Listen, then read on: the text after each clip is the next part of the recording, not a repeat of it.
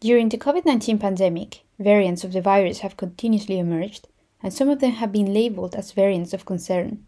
For example, we've all heard of the Alpha, Delta, and Omicron variants. If a new variant was to emerge, can we tell if it will lead to a large wave of infections and hospitalizations? On which features would allow the new variant to have a transmission advantage or to evade vaccines and prior infection immunity? We will discuss these questions and more in today's episode. This is SBIDER Presents, a series produced by the SBIDER Podcast Hub. My name is Laura Guzman. And mine is Ed Hill. In today's episode, we'll talk to Dr. Louise Dyson, Associate Professor in Epidemiology at the University of Warwick. We'll talk about her recent work on the emergence of COVID variants of concern and in which scenarios they could generate large waves of infections and hospitalizations. Louise is a participant in SPI-M-O, the Scientific Pandemic Influenza Group on Modelling, Operational Subgroup of SAGE, the Scientific Advisory Group for Emergencies.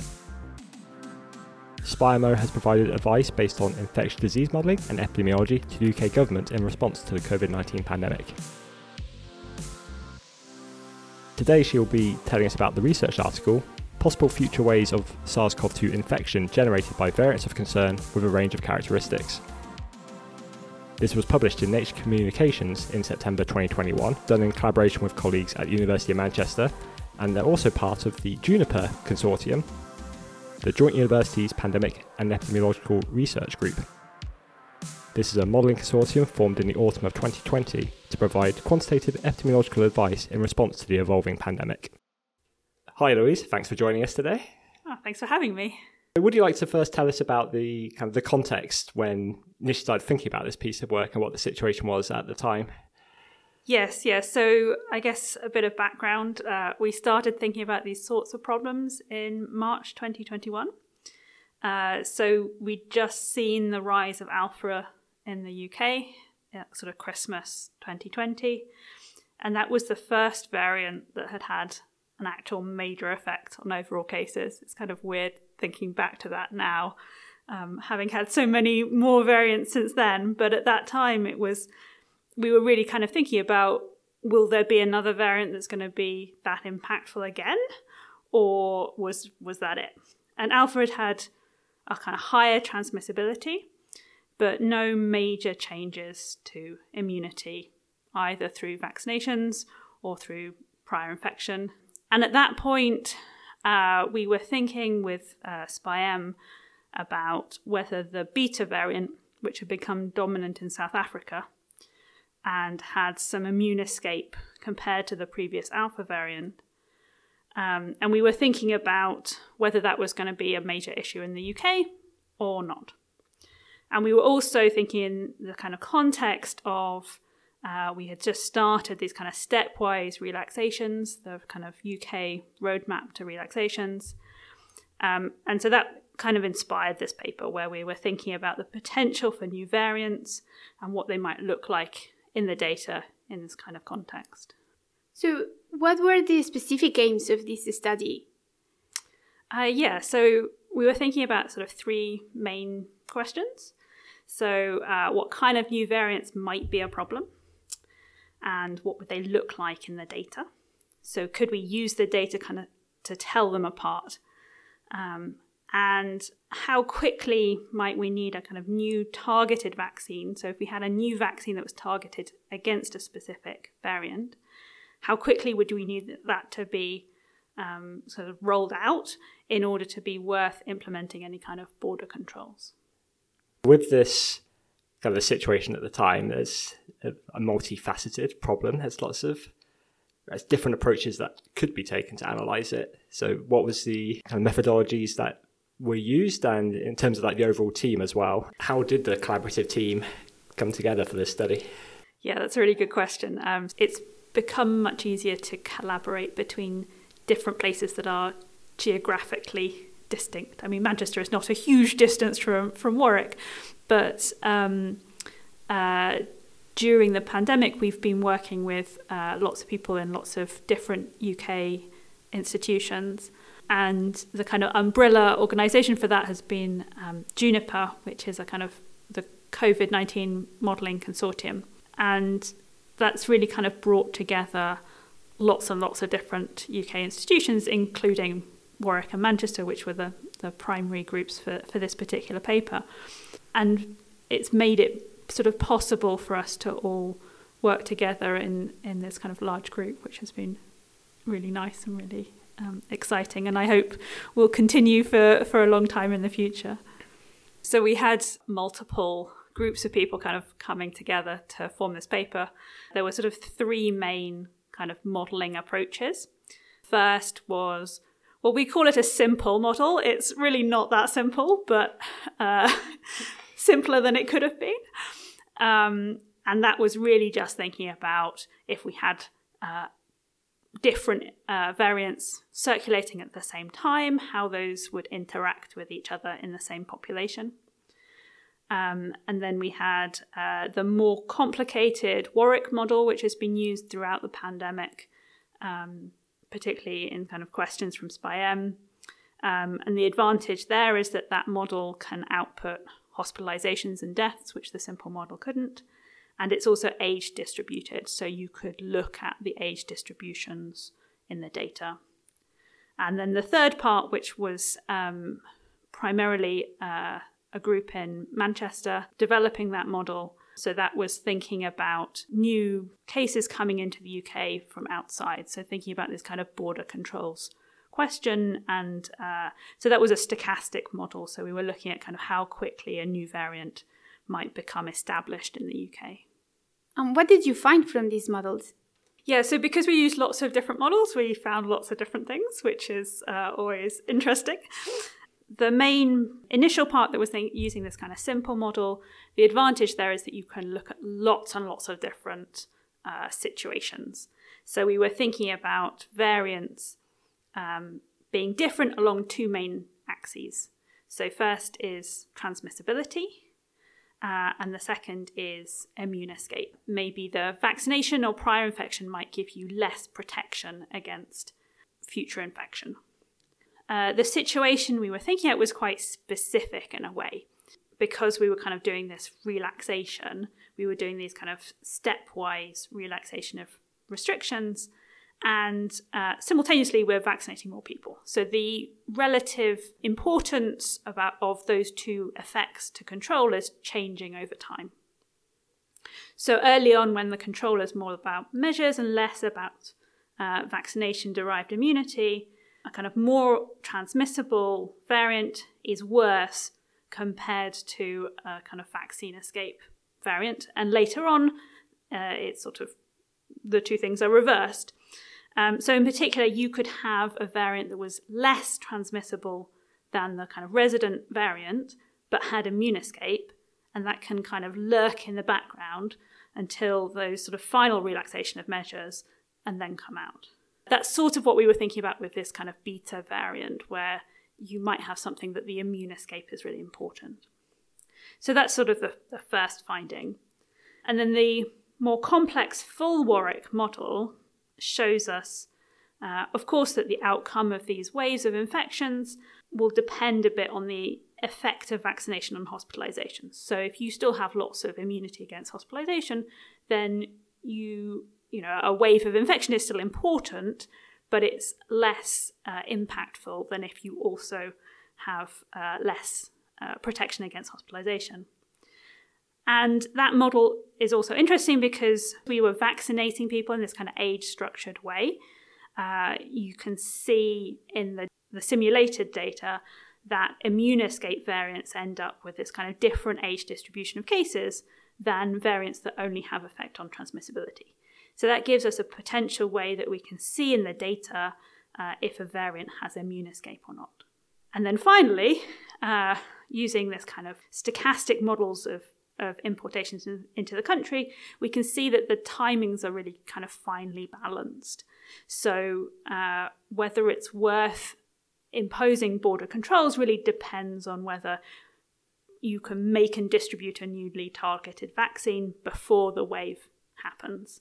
So in practice, it's probably only really worth employing border controls if you have some kind of specific goal in mind, because it's just slowing things down. So unless you're really going to completely close your borders, there's only really a point to having some kind of border controls if you have a plan for what you're going to do with that extra time. So I'd say it's fascinating to see taking the different modelling approaches, then the specific insights that each one could essentially tease apart and basically help inform our understanding about the situation. Given that, were there particular implications of these findings or a specific finding from one of the models, which very helpful at at the time, and then as kind of the Delta variant and then Omicron have subsequently emerged, helped inform our understanding as the those variants arose. Yeah, yeah. So um, I guess the some of the modelling was quite specific to the time in that you know this kind of age structured effect was really because we were doing vaccinations in that way. And these kind of stepwise relaxations you know we we then did and we're kind of done with now. But uh, particularly this idea that you could look at the kind of age distribution of cases and age distribution of hospitalizations um, i think uh, was really uh, interesting and was used when the delta and omicron waves came later on and particularly, um, I guess we were thinking in this age distributed way.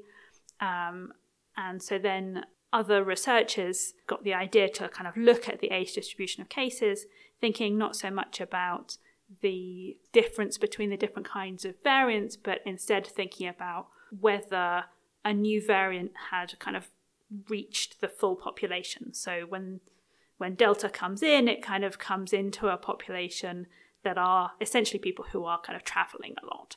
And to start with, you see growth in that population, but uh, what you really want to know is has it kind of reached the medium term growth that you're expecting to see, or are you still in that very specific population? So then you're kind of comparing the age distribution of the new variant with the age distribution of the old variant. So that wasn't something that our paper was particularly expecting to happen, but I think it was something that was sort of inspired by thinking about these kind of distributions. It is great to see how this study has ch- shaped the way you have addressed questions afterwards. So, what's next? And in your view, what is important to consider regarding COVID variants in the future? Yeah, yeah. I mean, it's um, things have changed a lot since we wrote this paper. It's it's it wasn't all that long ago, so it's sort of slightly surprising to to think about only really a year ago that we were thinking about these things, and uh, the world has changed a lot since then. Um, I think the big question right now is uh, for the UK particularly is because we're um, really reducing the amount of data that we're collecting. There's this big question for public health: how can we still uh, see these sorts of things coming? Can we do we know when there might be a new variant around? If there is, what are we going to do about it? And what kind of data can we use to look at that? And are we still collecting the right kind of data to be able to to follow these sorts of problems? And I'm not sure that I have an answer to that question, but I think it's an interesting question. Thank you very much for joining us, Louise, today. It's been great speaking with you. Thank you for having me. It's it's always nice to, to talk about the research that you've done. Yeah, I'm hoping to have you back with more future research. I, I would be happy to do that.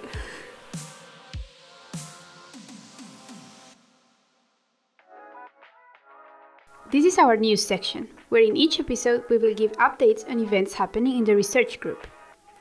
In today's episode, we're going to talk about RAMP, short for Rapid Assistance in Modelling the Pandemic Initiative, RAMP are hosting a conference on the Monday of 30th of June titled Modelling the COVID 19 Pandemic Achievements and Lessons, and this is an event several members of SBIDER will be attending. We are here with our colleagues from SBIDER, Robin Thompson.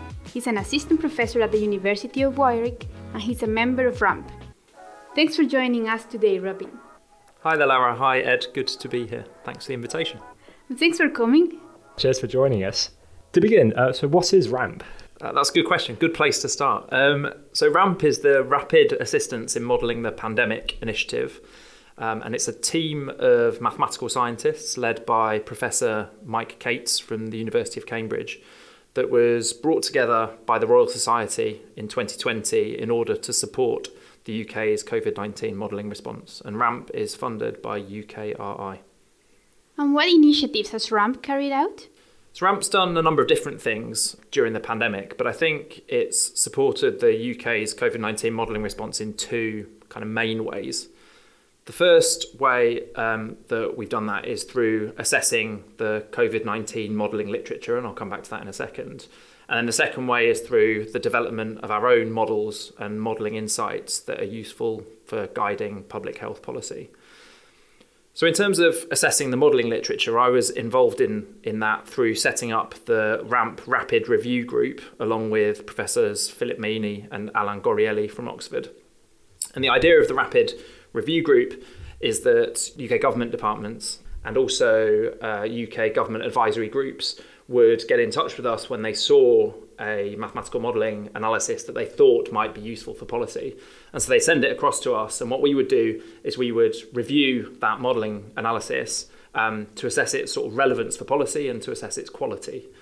And obviously, in a public health emergency, you have to do that very, very quickly. And so we had a team of expert reviewers that would return reviews to us within only sort of 24 to 48 hours so that it could then feed into policy making. So that, that's one of the kind of main ways that we've been looking to support the UK's COVID 19 response.